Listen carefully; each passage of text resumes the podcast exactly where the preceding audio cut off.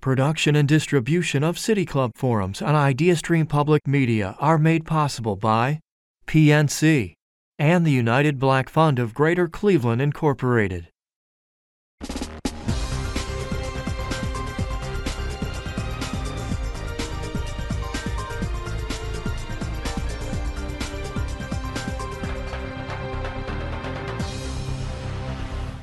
Good afternoon, and welcome to the City Club of Cleveland, where we are devoted to conversations of consequence that help democracy thrive.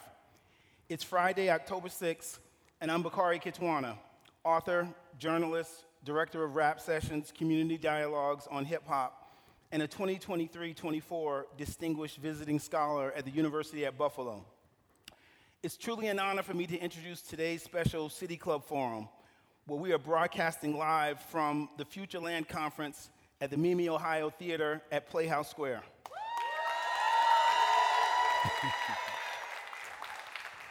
For those who are not familiar, particularly our radio listeners on 89.7 WKSU, Futureland is more than just a conference. It's a movement driven by entrepreneurs for entrepreneurs. It aims to make Cleveland, which is an emerging tech hub, a leading destination for those currently underrepresented in the tech space. To that end, Futureland strives to ensure that Black, Latino, Indigenous, and women innovators have equitable access to capital and growth opportunities to start their own businesses and flourish. Our speaker today, Ghanaian born filmmaker Blitz Bazawule, began his entrepreneurial journey as a business administration major at Kent State University where I met him in 2005. And next, as an independent hip hop artist, turning down unfair corporate label record deal offers, he instead chose to chart his own path. He went from creating his own music, pressing his own CDs, and touring nationally to creating his own live 12 piece band, teaching himself to master instruments and video production, and headlining major international festivals overseas. He carried this spirit into his career as a filmmaker with The Burial of Kojo, which he wrote, directed, and raised funds to produce independently before it was released on Netflix in 2019. He knows firsthand the challenges faced by black, brown, and indigenous folks underrepresented in the tech, arts, culture, and startup economy. And it is because of his own sense of hustle, integrity, and ingenuity that he is now making headlines as director of the contemporary musical reimagining of The Color Purple, Color Purple, a film produced by Steven Spielberg, Oprah Winfrey, and Quincy Jones, which is set to release in theaters on Christmas Day. In September 2005, a semester away from graduation at Kent, he told the campus newspaper in an interview about his art, quote, "The world is calling me. The Midwest is where I shape my thoughts. This is where I nurture my art. I'm not going to feel the effect of now leaving because I'm urgently trying to touch the world. His success in achieving this is truly an inspiration for others to follow. A Renaissance man in the tradition of true black excellence, Bazawule served as director for Beyonce's visual album Black is King in 2020. He has emerged as a visual artist with exhibits at major art galleries and museums, including the Whitney Museum of American Art. And in 2022, he also stepped into the literary scene with his debut novel, The Scent of Burnt Flowers, published by Random House, which takes readers on an adventure into the beauty and magic of his native Ghana and how that nation's story overlaps with the Black American and Pan African struggle for liberation. The story, in many ways, parallels the day to day challenges faced by entrepreneurs struggling for their rightful place in tech, arts, and beyond there are many, many takeaways from his incredible achievements. My favorite is from his 2009 song, Remembering the Future, in which he raps, Remember one thing, I did it all without the bling. Moderating the conversation today is Nwaka Onwusa, music historian and curator. She served as the chief curator and vice president of curatorial affairs at the Rock and Roll Hall of Fame and began her curatorial career at the Grammy Museum, where she's curated over 25 exhibits such as All Eyes on Me, The Writings of Tupac Shakur, The Legends of Motown, and the Taylor Swift experience. If you have a question for our speaker, you can text it to 330 541 5794. That's 330 541 5794. And City Club staff will try to work it into the second half of the program. Members and friends of the City Club of Cleveland and Futureland, please join me in welcoming the amazing Blitz Bazawule and Nwaka Onwusa.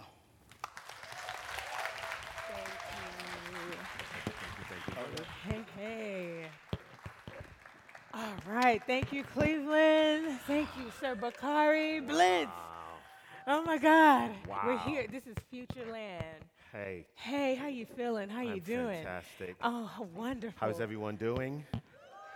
Fantastic. Beautiful, beautiful. So glad to have you. We're just going to jump right into this conversation because we don't have long. So I heard Kent State in Yes. the conversation. We got to bring it back to Cleveland, right? Yes. So let's talk about how you started at Kent State. How what what degrees? Now we come from immigrant parents, okay? I'm Nigerian. I already know. Were you lawyer, doctor, teacher? What was what was it that your parents wanted It, you it to was it was architect because mm. you know you can draw, and so mm-hmm. your parents go, you are going to be an architect, son.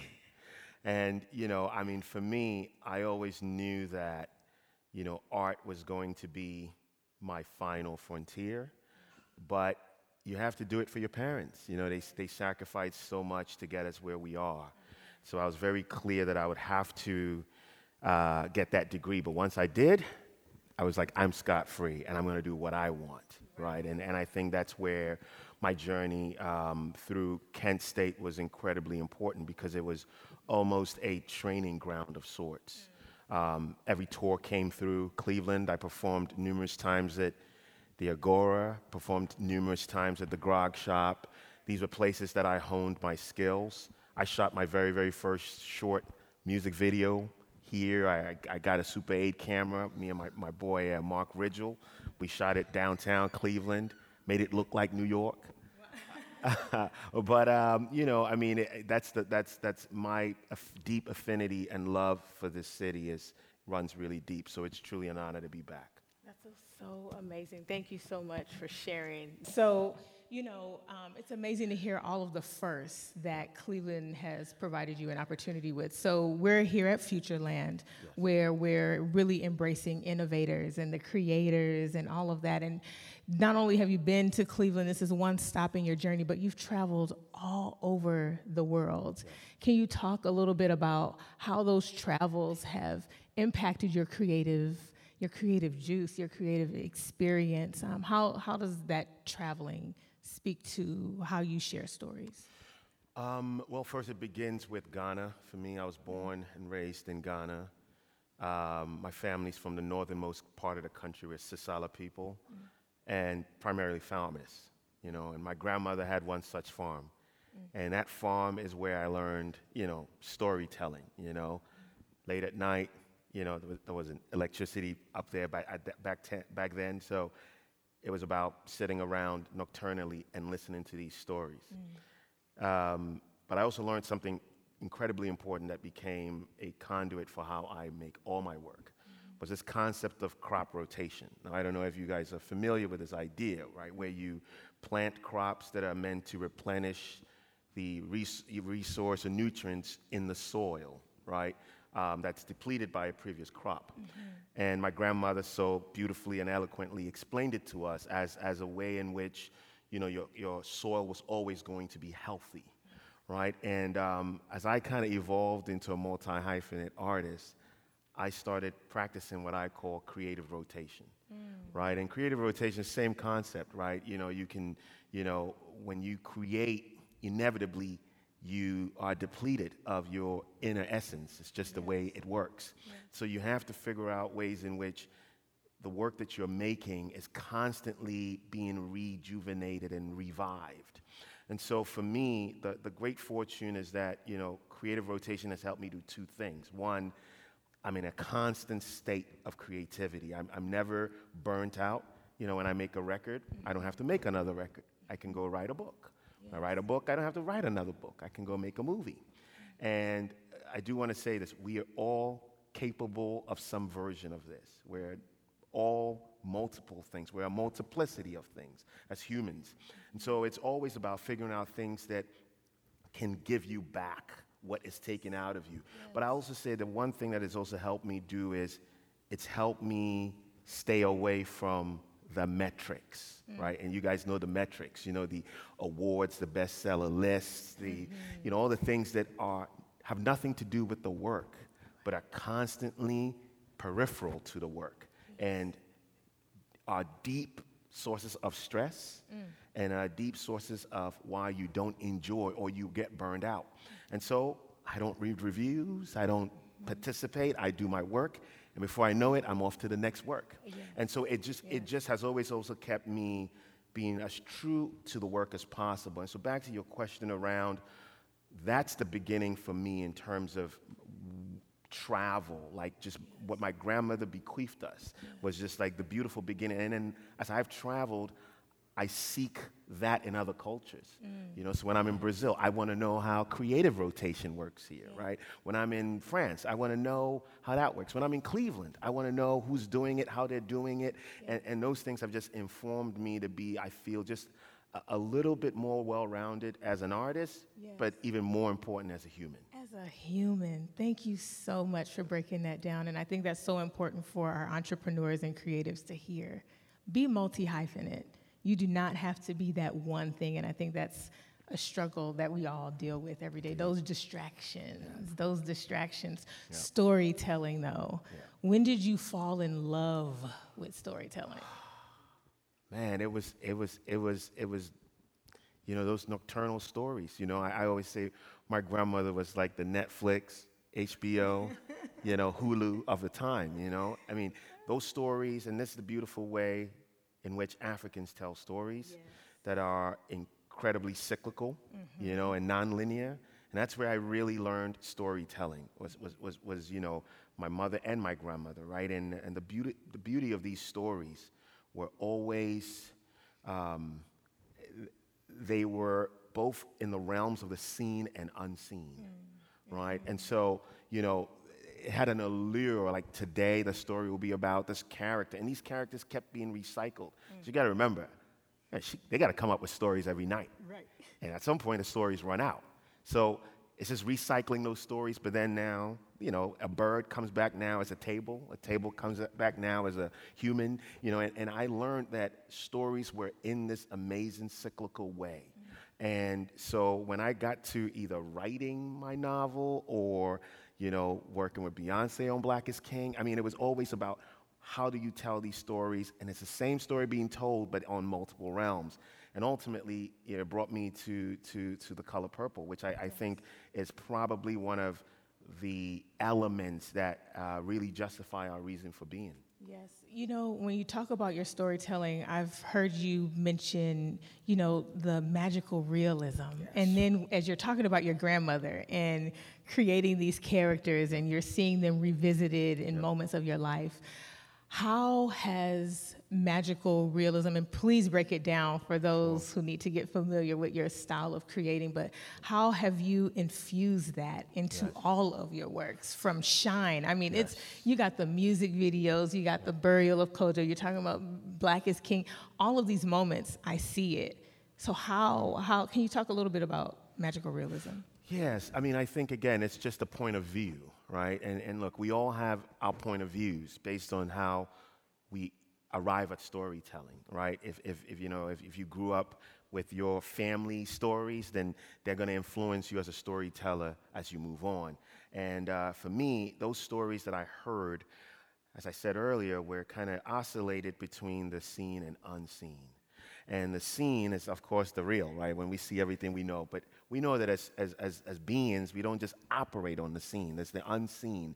And I feel like just being able to tap into that, whether it's headspace, whether it's, it's, it's ephemeral, like all these elements that are, that are not necessarily seen but are interesting when the camera is able to capture them or when the pen is able to capture it, you know. And so, anyway, for me, it's also allowed me to tell stories that are familiar, but in new, innovative ways, right? Because the stories are never just straight. Again, let's also remember there's a very Western way in which stories are told. You know, three act, three act structure, everything just kind of is, is grinding forward, right? And most indigenous cultures tell stories in, in a very different way. It's very cyclical and, and, and different in how we, we approach that. And so I really, and this is back to this idea of entrepreneurship and creating your own, because that's all this is about. I really believe that you have to be able to tap into these things that are innately you. Mm. And you have to figure out because you can't survive on somebody else's hill. You know, mm. you're, mm-hmm. you will only be able to survive on your hill and thrive on your hill. And that hill requires you to dig deep, be clear. And I always use this incredible Toni Morrison quote, the late legendary. She says, I stood at the edge, stood at the border, claimed it as central, and forced the world to move over to where I was. Mm. All right, I'll repeat it. I stood at the edge, stood at the border, claimed it as central, forced the world to move over to where I was. I'm paraphrasing here, but the concept and idea that your edge can be center as black, brown, indigenous people is something that we're not taught, we're not raised with, we're not, we're not even, it's not even central to our culture. We're always kind of going, okay, where are they at and how, how can I migrate to them? Hopefully they'll understand me when I get there. Well, the journey of them migrating to you is the beauty of the journey, right? And, and, and honestly, the world's better for it. The world's better for it, you know? And so, and so as creatives in this room, I really encourage us to always remember that you come from an incredibly resilient history and culture, and that history and culture is your center. And as long as you're able to hold that fort, the world always comes to you. Mm. Has, it has always happened, and it always will. Mm. Oh my gosh, that's amazing. Absolutely amazing. Gosh, you're speaking to us. So, how can that creative expression bridge the gaps and promote understanding among different communities? And you really just hit on that. But how can it really bridge the gap? And how has your work, how have you seen your work bridge the gap? I mean, again, I think that there's a, there is, uh, the way the world is structured mm-hmm. has really, unfortunately, um, created levels of disparity around value and culture, right? Where elements of certain groups, culture and values are promoted over others, in which I feel like we, we've, we've been worse for that. As I see the world, we're a constant amalgam of our meetings. If I don't meet you, you don't grow. If you don't meet me, I don't grow, right? And so when, you, when, when the world is centered around a specific culture, then we're all making this really unnatural migration to this center that isn't ours. Mm-hmm. And I feel like once I understood that my work was worthy of the world arriving, I own that.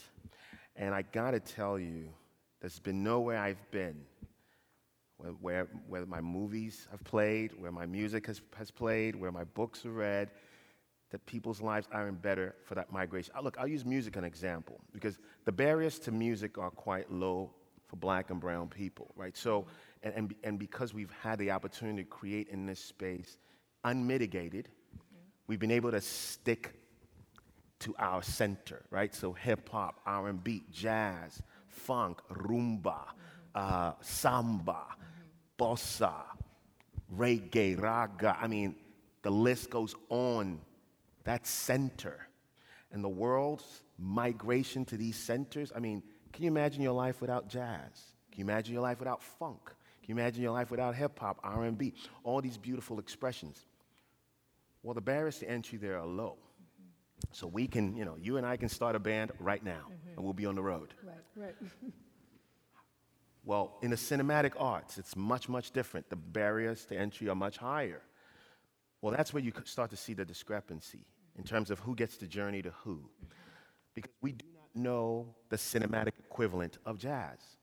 We do not know the cinematic equivalent of funk. We do, because people haven't been allowed to just create and make it. And whenever you get a chance to get into this space, you're told how to do it. And often it's through a very narrow Eurocentric lens. That is the honest truth. But there are multiple ways in which stories are told. So, my point is imagine how much, look, it's incalculable how much the world loses every day by the intentional exclusion of African, indigenous, black, brown, creative, and intellectual genius. It's incalculable. We can't even do the math on it. It's the same way you couldn't do the math on what your life will be like without all these musical expressions that you enjoy on the daily. When you're going through things and you play that R&B record, can you do the math on how that makes you feel? You can't. It's the same way that when you haven't seen these movies and when, when, when the artists haven't been free to create mm. unmitigated, the world is only worse for it. So, again, my encouragement to entrepreneurs in this space and creatives in this space go for it, create that space. Fight through the, the red tape and the blockades because what happens is that the world is better for, and we only foster more, whether we like it or not, we only understand each other more. We're only clearer about each other's, where each other comes from. Mm. And to me, that's how the world gets better. Oh my gosh, amazing. Can you talk a little bit about, let's get to the color purple. Yes. In this journey to the color purple, what were some of those challenges and experiences that you can share with us? Well, you know, when you are making a studio picture, it comes with the territory. But I'll say the first biggest one is that I happen to be the first Ghanaian to make a studio picture of a, of a budget level. So, and I don't think there's much to applaud there. you know, the reality is that who do I call right. when I'm in that vortex of not understanding, not being supported, not being protected? Who do you call to say, when you did this back in blah, blah, blah. How did you manage to? You know, and that's why, you know, I think it's incredibly important that we get out of the phase of firsts. Be, you know, because it's, it's, it, it only goes, I don't celebrate 1st mm-hmm. You know, I, I, I actually go, why am I the, why? why? Because, because now you start to build this pioneer syndrome, which is very difficult to navigate because am I doing it right? Now, am I, if I mess this up, does it mess it up for everybody else that's coming? Mm. Like, there are these hefty things that you have to carry. You can't just be an artist. Yeah. You can't just show up and do the work, and you cannot really have the virtue and support of a historied past, mm. people who have done it. And so, anyway, for me, those were the biggest challenges. Mm. Of course, you know, um, I was very fortunate to have producers that supported my vision Steven right. Spielberg, Oprah Winfrey, Quincy Jones, that were all incredibly supportive. Yes. But let's be honest and clear. I come from a very different set of backgrounds. You know, we're immigrant immigrants. Right. You know what right. I mean? Off the boat immigrants. Yes. Okay, and, and you have to be able to call someone who has had to navigate that particular specific challenge. Right. You know, this challenge of who am I here? What do I hold on to when I'm here? What do I let go of? What do I compromise? What, do I, what don't I compromise? Mm-hmm. You know, those are things that I, I find are deeply uh, challenging for any artist, period, right. Right. and certainly for immigrant artists, and yes. certainly for black, brown, indigenous artists. Yes. And so, again, my, my hope is that the work that we're doing only spurns and opens doors where folks can show up as themselves. As themselves. As themselves. I mean, you're telling a story of women who are showing up as themselves yes. in the color purple. And in your previous works, it's so beautiful to see that you've championed black women, indigenous peoples, and you're telling these stories. What were you most excited about? that you got to bring the blitz, you know, the blitz energy to to the color purple. Like what were you most excited about? Well, I mean, first, when you get a call that they're remaking The Color Purple and they want you, you go, nah. Like, not me. Not worthy. I mean, again, let's talk about Alice Walker's brilliant Pulitzer Prize winning book. Let's talk about Steven Spielberg's brilliant cinematic classic. Let's talk about a Tony Award winning Broadway play. So, I mean, this is deep, major history. Yes. yes. All right? You don't want to be the one Okay? you don't want to be the one. So, anyway, you know, I, I really fought it for a while, mm. you know? And I read the script and I went back, and, you know, for me, the, the thing was always whenever in doubt, go mm-hmm. back to Alice, right? Mm. She mm. bequeathed us this level of beauty and joy mm-hmm. and, and challenge and trauma and all these things. And my thing was, what can I bring to it? Mm-hmm. So I went back to, again, my grandmother's stories, my mother's stories. And the one thing that was always peculiar about those stories were the characters' headspace and giving the characters imaginations. So I, I told myself, well, as long as I can do that for Celie, as long as I can give Celie an imagination, because here's the other thing. There's a big misconception around people who deal with trauma and abuse mm-hmm. that they are docile and are waiting to be saved. Mm-hmm. That's a big misconception. Mm-hmm. People who deal with trauma and abuse are constantly working their way out of their trauma and abuse in their heads. And if we will only take time to spend time in their heads, we'll understand that they are not waiting to be saved. They are constantly building and working mm-hmm. their way out. And so for me, that's how I saw Celie, was someone who was constantly navigating. So I figured if I can just, if we can have a view into her headspace, it gets richer. Right. So now, if she thinks of a 50 piece orchestra, I can give her a 50. She thinks of a giant gramophone, I can get whatever this black woman from the rural South wanted and thought about, mm-hmm. we can give to her. Mm-hmm. And I think that was kind of where it became the real, true contribution to the canon. And look, it's not completely novel to the, to, to the, to the canon either. Alice Walker begins her book with Dear God. You have to be an imag- a person of deep imagination, deep spirituality, deep understanding of a higher power, which also requires imagination, to, to, be this, to be this character. So it was already there. All we did was just expand on it, right? And I think that, um, I think that that's what we've brought to it. And come Christmas Day, I really hope everybody's out there rocking their purples Yes, yes, yes. and filling up the theaters and making this an event. And speaking of technology, because this is, you know, we're also talking about technology here, how did you really take advantage of technology in making this film? You are a visual artist, so what were you most excited about using? Oh my God. I mean, you know, first shout out to my DP, mm-hmm. Dan Laustsen, who's brilliant, and, and Fatima Robinson, who's, who was my choreo- choreographer. If you guys don't know Fatima's work, mm-hmm. I mean, it goes deep Yes, from. Yeah, to Michael Jackson to Aaliyah to, it goes on and on. But she was the first person I hired because I was very clear that this film was going to require levels of movement and it had to be a cinematic kind of ballet mm-hmm. between the camera and, and, and the movement of characters. And I feel like one thing that troubles a lot of musicals is just the separation of big musical numbers and, and narrative dialogue scenes where they're treated quite like different two things. And so when they come together, they feel like they're fighting each other. For us, it was very critical that these characters were always going to be, whether they were having a conversation, they were going to be choreographed. So, so that by the time we get into the music, it's all working as one thing, right? Um, and so that was, that was a very, very big thing that we were, we were very excited about. In terms of the technology itself, I mean, look, some of these, what these cameras can do these days, and they're not, you know, look, my very, very first film we shot on DSLR cameras. They weren't, they weren't, you know, massive, mm-hmm. you know, studio level cameras.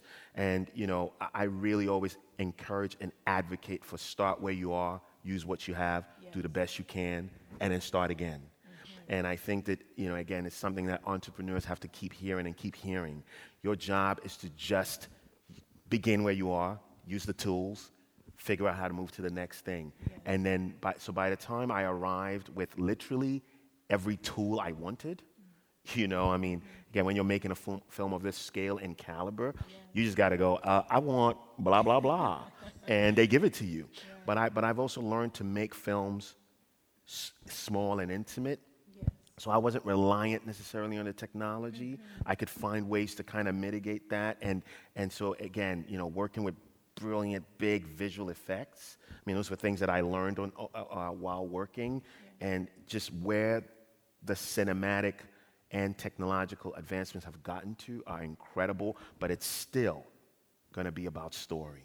still about story. And so you have to hone that craft. You have to know how to tell a story. Technology and everything else are tools to help you get there. You don't hang a hammer in your house, right? You use the hammer to hang a picture.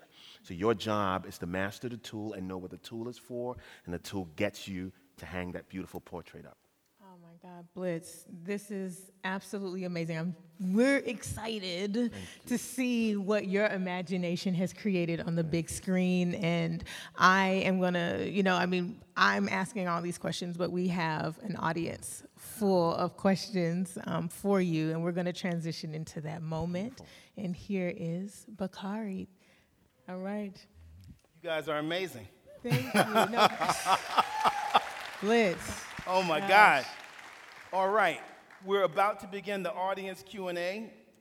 Um, as we said earlier, the, if you want to ask questions, you want to come up to the microphone and don't uh, play yourself by taking too long because it's going to go fast. I'm Bakari Kitwana, author, journalist, director of Rap Sessions, Community Dialogues on Hip Hop, and a distinguished visiting scholar at the University of Buffalo. We're broadcasting live from the Futureland Conference at the Mimi, Ohio Theater at Playhouse Square. Joining me on stage is Blitz Bazawule, author, visual artist, rapper, and film director of the upcoming film The Color Purple, which is set to release in theaters on Christmas Day. Moderating the conversation is Nwaka Onwusa, music historian and curator. We welcome questions from everyone, City Club members, guests, students, and those joining via our live stream at cityclub.org and live radio broadcast at 89.7 WKSU Idea Stream Public Media.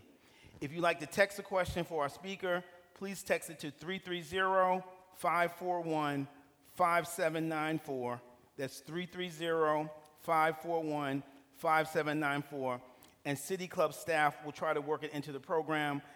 For those of you who are here, Blitz will be signing books after this session. And for those of you who didn't come, y'all gonna have to catch him the next time. May we have the first question, please? Uh, hello. Hello. Hi, my name is Merle Johnson, and um, I taught school in Cleveland 40 years. And so it's always so exciting uh, to hear from an artist. If you were talking to a- a classroom of students, you know, they see the actors, uh, they see the rappers, um, they don't see the directors. How would you explain to a classroom of, say, middle school students why the directing is really, really so important? Oh, that's, that's such a great question. Thank you. Um, I really believe that the lens through which a story is told is the ultimate, most important thing. Um, if we all got scripts, said same words, you know, there'll be a hundred different movies made out of those same words, out of those same set of parameters, right?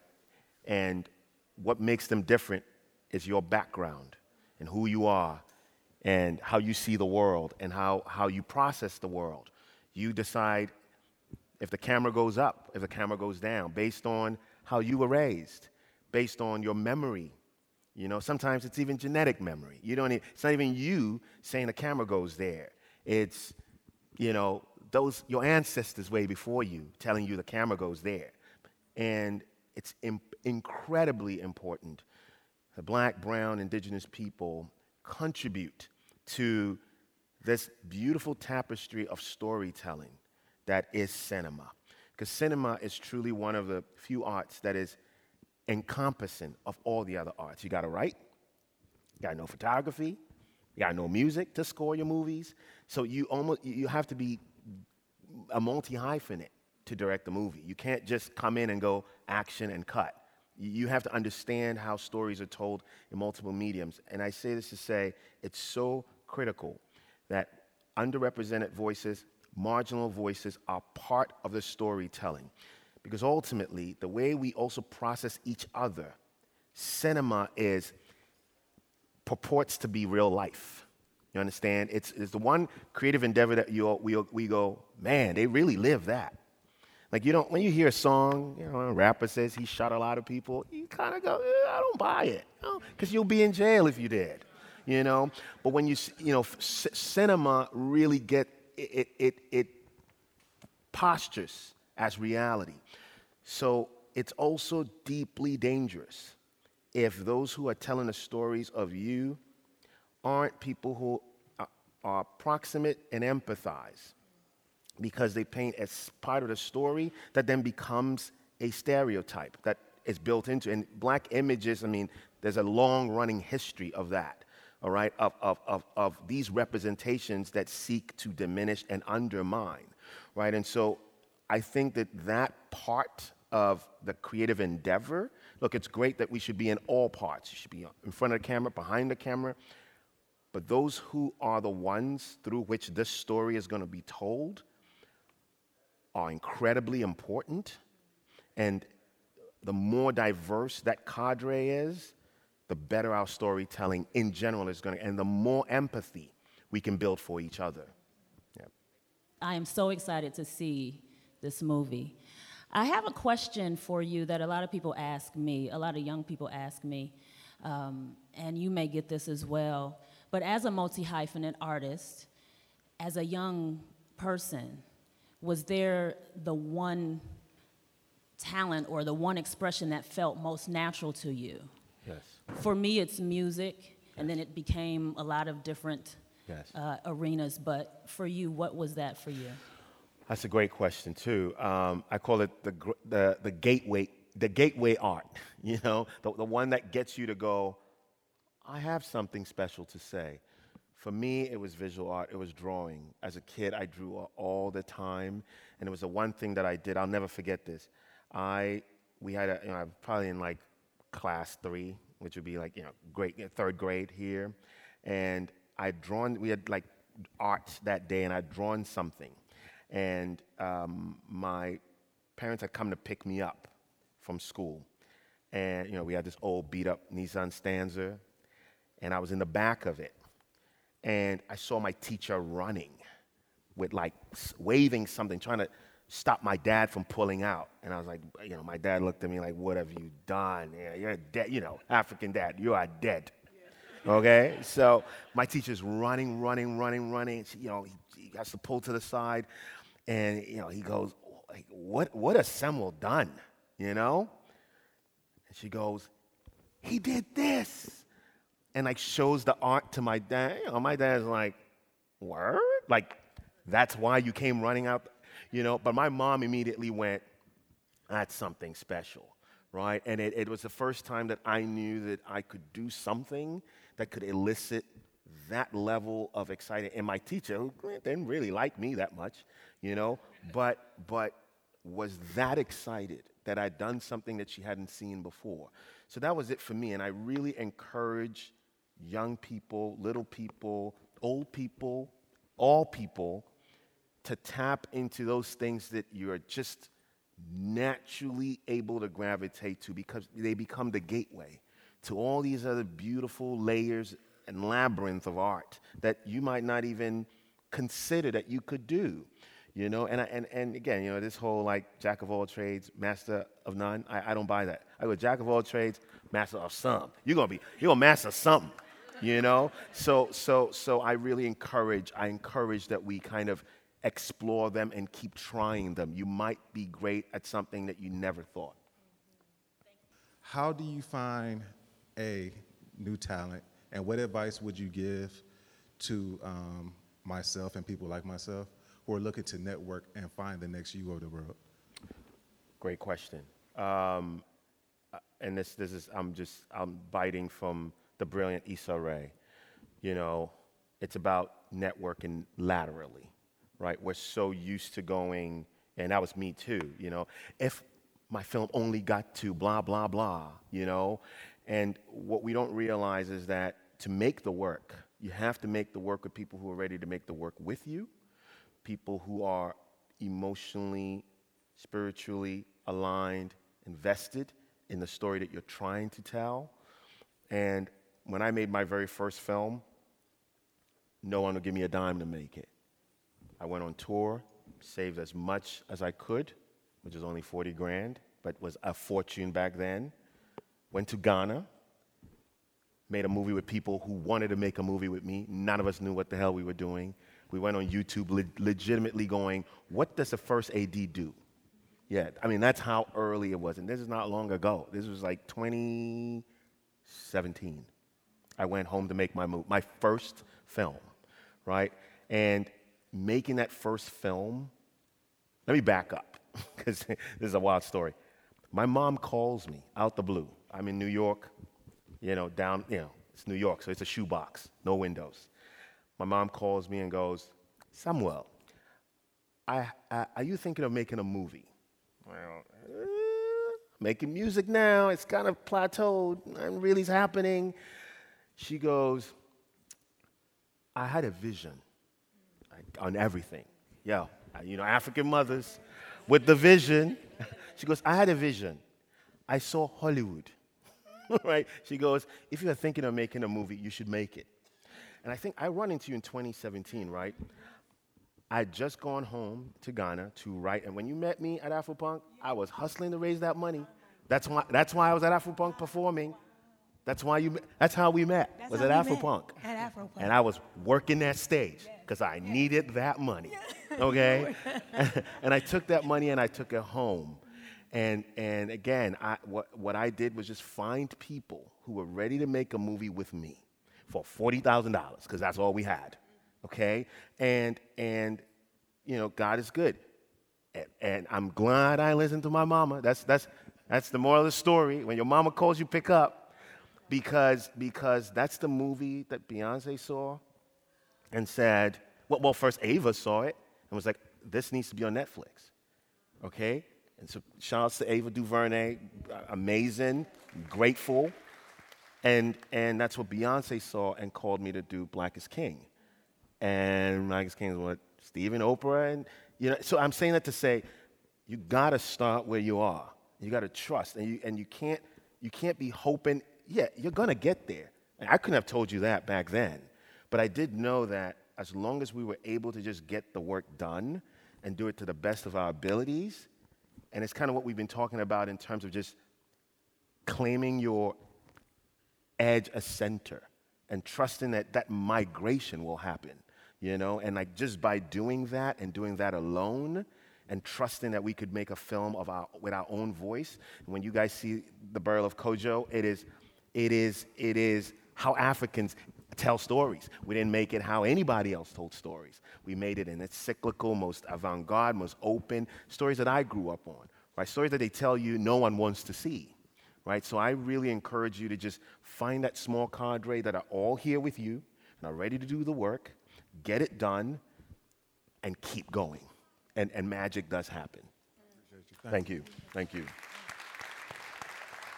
Blitz, this question came in through the conference app cool. uh, regarding wanting to know your thoughts in regards to AI in filmmaking. Oh, that's a good question. I mean, as you guys know, there have been strikes, and there are still strikes going. um, and, it's, and a lot of it has to do with intellectual property, AI, and, and, and all of these artificial intelligence tools that are, are deeply disruptive to the creative process. I'm, I'm you know, adamant about how important it is that humans are prioritized in all levels of the value chain.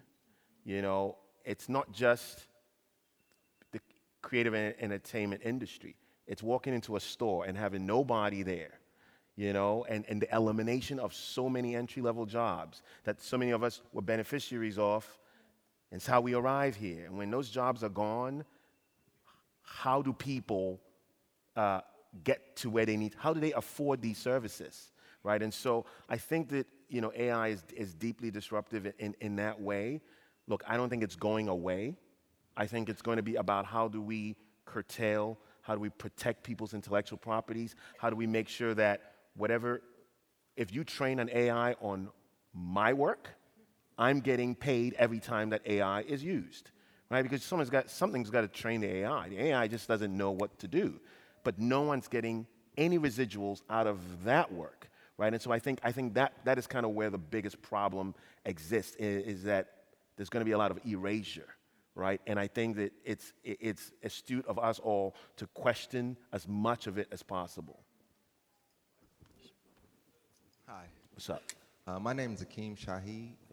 You know, you you saved 40k and went to Africa. I'm from here. Like I don't, you know, it's not easy to go to Africa or to somewhere. Well, it's not know. easy to go to Africa, my brother. No, no I, I, I, I get, I I'm- get I'm that. with you, though. I'm with you.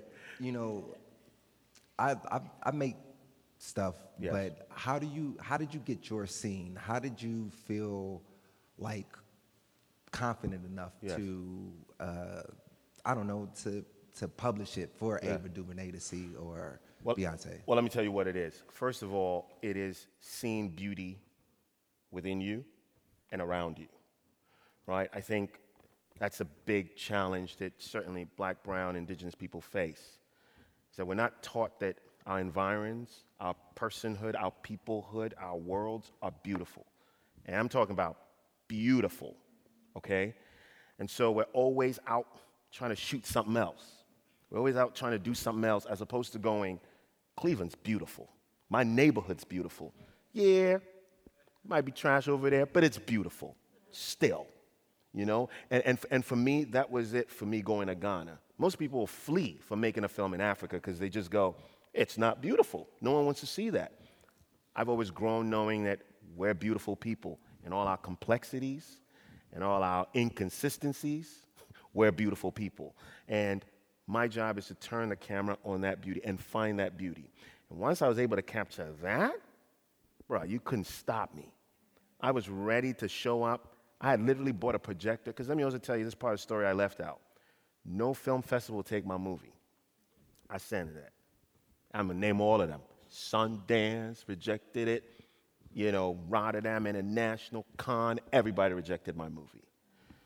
And again, back to what community means, right? I went, well, I've toured the world. I mean, I've played 30 plus countries, you know. These people loved my music. I think they'll love my movie too. So I went to these much, much, much, much smaller festivals that they tell you "Eh, it's not worth submitting to, right? I did a tiny one in New York, Urban World, did a tiny one in Sao Paulo, you know, Sao Paulo. And I did all these smaller festivals, but I showed up and I supported my work and I was confident because I knew that I'd captured beauty of my people, you know? And I think that just that self awareness to go, this here is critical and the world has to see it. I mean, it's the same reason, you know, you know, hip hop music made it because we had, we had something beautiful. Again, was it perfect? No. Was it rough around it? Was it brash? Was it all these things? Yes, it was these things. But we were so confident in it, right? That there's no corner of this planet that hip hop does not resonate. And it comes out of that confidence. So I say that to say, as you're thinking of doing your work, man, it, the work is first inner work, right? That just goes, I know my people, I know what we have, I know it's infinitely beautiful, and the world needs to see this. And I will not stop. I, listen, I'm telling you, I was never going to stop. First of all, I spent all my money on it, so I didn't, I didn't have a choice, but I was never going to stop. This film was going to be seen. And the universe works that way. When you're so clear eyed and so sure, it's less chasing and more attracting what is yours, right? And, and, and those calls came in, you know, those, all the big calls came in. But it was because we had created something that was worth people migrating to, right? And, and that's, that's the only real thing I can tell anybody who's doing, has any creative plans, anything, is just focus on just the thing and make sure that it's so incredible that even if it's under a rock, let me tell you, the world has always migrated to, uh, to find us, okay? Like, you know how dangerous it was to go to Harlem to listen to jazz back in the day? The world migrated there. If they hear of what you're doing in Cleveland, they will come find you. The world will come find. It doesn't matter where you are. And then forget it that now we have tools to share our work around the world. The world is going to find you. So please believe and, and believe in that. Yeah. Hello. Good afternoon. Hey. My name is Dawn Mays. I'm the Director of Design, Entrepreneurship, and Inclusion at Kent State University. Oh. I'm also a FAMU grad. Shout out to the Rattlers. Kent Um, State in the house. Yes. Yes. Oh, it's that's the whole squad. I didn't know that. so my question to you in academia it is not necessarily celebrated um, being multifaceted to pick one right Yes. and so i would just ask what is your advice to young up and coming you know creative professionals how can they begin the process of expanding their creative horizons Mm. while becoming multifaceted and not limited to just one particular thing Mm, such a brilliant question. And look, I'll tell you, that is the antithesis of creativity, right? Which is like, yeah, you one thing, stay in that lane, right? You- we hear that a lot. Stay in your lane, right? I think it is one of the one of the hardest things that we've all kind of had to accept as a reality, which is a true, it's a deeply a deep falsehood. We are never one thing. It's just impossible. Some of us are brilliant chefs. Whether, whether you cook for just yourself and your family, that's what you do too. You're, some of us are therapists for our friends, brilliant therapists, by the way. We listen, we, we are able to give advice. We're, we're a multiplicity of things. We're always going to be that. The question is do you honor it? That's all. Do you honor these m- many things that you are? And what levels of curiosity do you build? I always tell folks, I have zero real talent of, that I can really speak of, except curiosity. Boy, I am curious. If, if they say this is how this thing works, I want to know how it works. I know. I mean, that was me as a kid. I took apart every toy. They stopped buying me anything because I'll break it, I'll open it. And, and that was a lot of us, too. Let's not forget, this is how we all begun. We're breaking stuff, trying to figure out how it worked. And I think that as you grow older, it gets beat out of you, it gets, it gets extracted out of you, and then here's that one degree that you have to have, here's that one thing you have to study. Look, again, shout out to Kent. I, the beautiful thing about my college experience was changing my major every two weeks. I kid you guys not. I did architecture, I bounced. I did interior design, I bounced. I did fashion design, I bounced. I did my, I bounced. I, listen, any client, I was like, what y'all doing in here? I want to know. Mm, not for me. And I did it and did it and did. Let me tell you guys something. That is how I arrive here. When I'm on a set and my production designer shows me, I can understand what all the interior elements are. Because of that, two weeks, I was in that class and the stuff I learned. So I say that to say, let's like, and again, I know you get a bad rap and they call you scatterbrained and they call you all these things. That again is a society that wants to mold you into a cog and a, and a, and a simple tool to perform one task that the system needs you to do. And I also have to be clear it ain't for every everybody. Okay? Some people are just also good at just one thing and are brilliant at it and just know how to do that, and that's fine too. But if you have that restless spirit, you know yourself better than anybody else does, build that curiosity up. Go around, travel, go to places you've try new foods, find new friends, go to cities you've never been to, watch movies that none of your friends like, listen to songs that everybody thinks is whack, but you like. Like that was me throughout, was just always going, I think I like that. And I want to know how that works. And at some point, you find yourself just having such a base of knowledge. And here's the beautiful part, and I should say this there are no wasted experiences. There's not one. You will always find yourself, whether it's in, you know, I have a 14 year old son, whether it's, it's, it's, it's, it's, you know, raising my son and giving all these things that I've picked up across so many places that I was like, I think I'm wasting my time here, all kind of came together as things that have helped me be a full fledged human, right? And I think that's the one thing that we have to always remember. We're here first to be full fledged humans. That's our first real job. Everything else is ancillary and just helps us get there. Sorry, I know that was long winded, but I hope I, hope I, I landed that. Yeah, thank you. It's beautiful. We out of time? Oh man, we could have gone on for a while. Thank you. Thank you. Thank you. Thank you to Blitz Bazawule for coming back to Cleveland Thank you. Thank you all.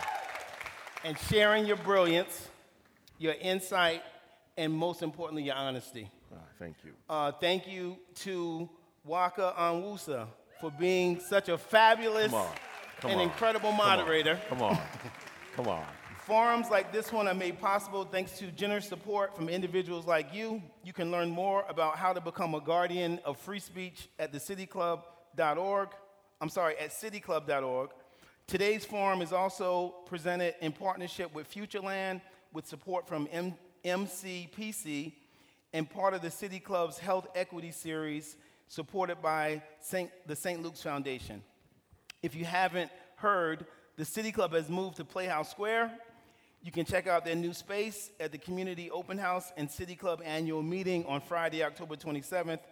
Craig Hassall, President and CEO at Playhouse Square, will be in conversation with City Club CEO Dan Moulthrop, who tells me nobody knows him, but everybody knows him, about the intersection of free speech and the art of the spoken word.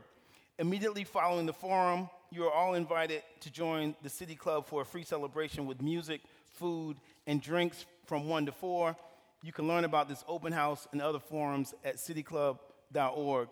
Thank you again, Blitz and Waka. Thank you, Bakari. This is such an honor. And thank you, members and friends of the City Club and Futureland. I'm Bakari Kitwana, and this forum is now adjourned. For information on upcoming speakers or for podcasts of the City Club, go to cityclub.org.